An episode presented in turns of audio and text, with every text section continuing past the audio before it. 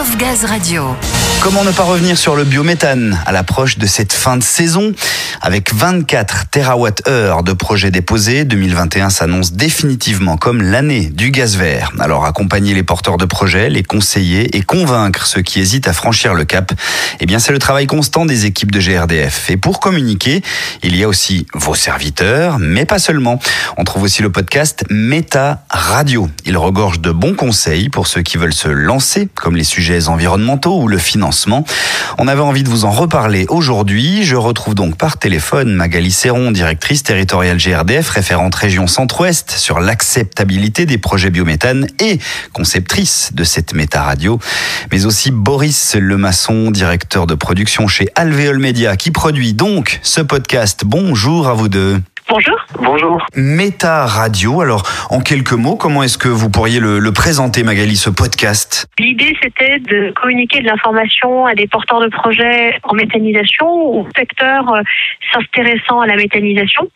Et pendant le premier confinement, les podcasts se sont développés, on s'est dit que ça pouvait être une façon intéressante de communiquer de l'information un peu différente, euh, des brochures de plusieurs dizaines de pages qui sont un petit peu difficiles à, à digérer.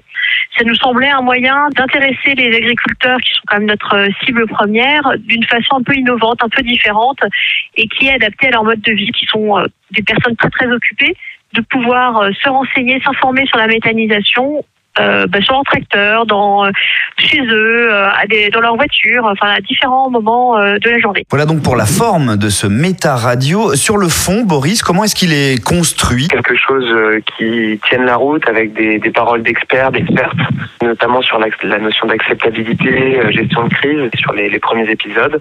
Là, sur la deuxième partie, on est vraiment sur euh, si quelque chose émerge, euh, par exemple un conflit entre personnes, ce qui peut euh, complètement euh, arriver quand on est dans des, des territoires euh, très localisés. Euh, comment est-ce qu'on gère ça Donc là, ce sont des experts en psychologie environnementale qui sont venus répondre euh, aux questions. Et on est sur de l'interview avec des formats euh, quand même assez longs parce que euh, c'est assez important d'aller dans la dans la profondeur sur ces thématiques-là. Derrière, bah voilà la possibilité d'écouter le reste de la série en fonction des thématiques qui nous touchent le plus.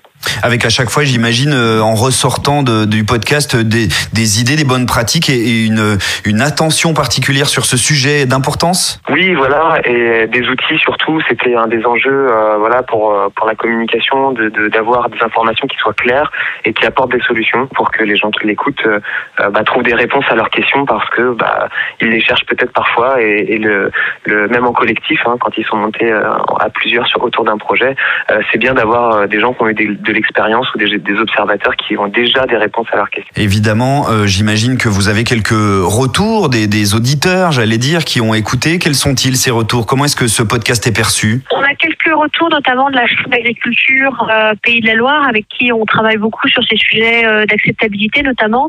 Et euh, bah, les premiers retours qu'on fait, c'est que c'était des informations qui sont de, de qualité, à un format qui, qui est adapté. Et d'ailleurs, euh, on a collaboré ensemble sur euh, une série de deux podcasts. euh, donc ça montre bien, je, je pense, l'intérêt de ce type de support. On a aussi des, des indicateurs. Ce que disait Magali, c'est que ce sont des gens qui sont en mobilité, qui écoutent, et on voit que justement le podcast est écouté à quasi la majorité euh, sur mobile. Donc c'est un voilà pari remporté, on va dire, euh, euh, au premier abord pour pour cette série. Très bien, bah merci à tous les deux d'avoir pris le temps de nous expliquer comment tout cela fonctionnait. Un dernier mot de conclusion, l'un comme l'autre. Oui, je voudrais ajouter un, mot pour les, auditeurs qui, qui, nous écoutent. Euh, Radio, donc on essaie d'avoir des, thématiques, euh, des, des sujets qui intéressent les agriculteurs et les acteurs du monde de l'énergie, ouvert à toute, euh, toute proposition, toute suggestion. Si, euh, si des gens euh, souhaitent euh, proposer des thèmes ou des gens qu'on pourrait interviewer, c'est toujours euh, avec euh, grand plaisir qu'on peut euh, étudier les demandes. Boris, un mot de conclusion également de votre côté? Je parlais des plateformes tout à l'heure. Il est tout à fait possible de laisser des commentaires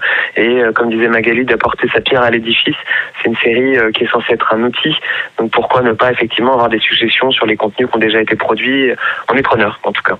Voilà qui est noté. Un grand merci Magali, Boris, d'avoir pris le temps de nous parler de Méta Radio, un podcast accessible, je le rappelle, sur toutes les bonnes plateformes d'écoute. Of Gaz Radio.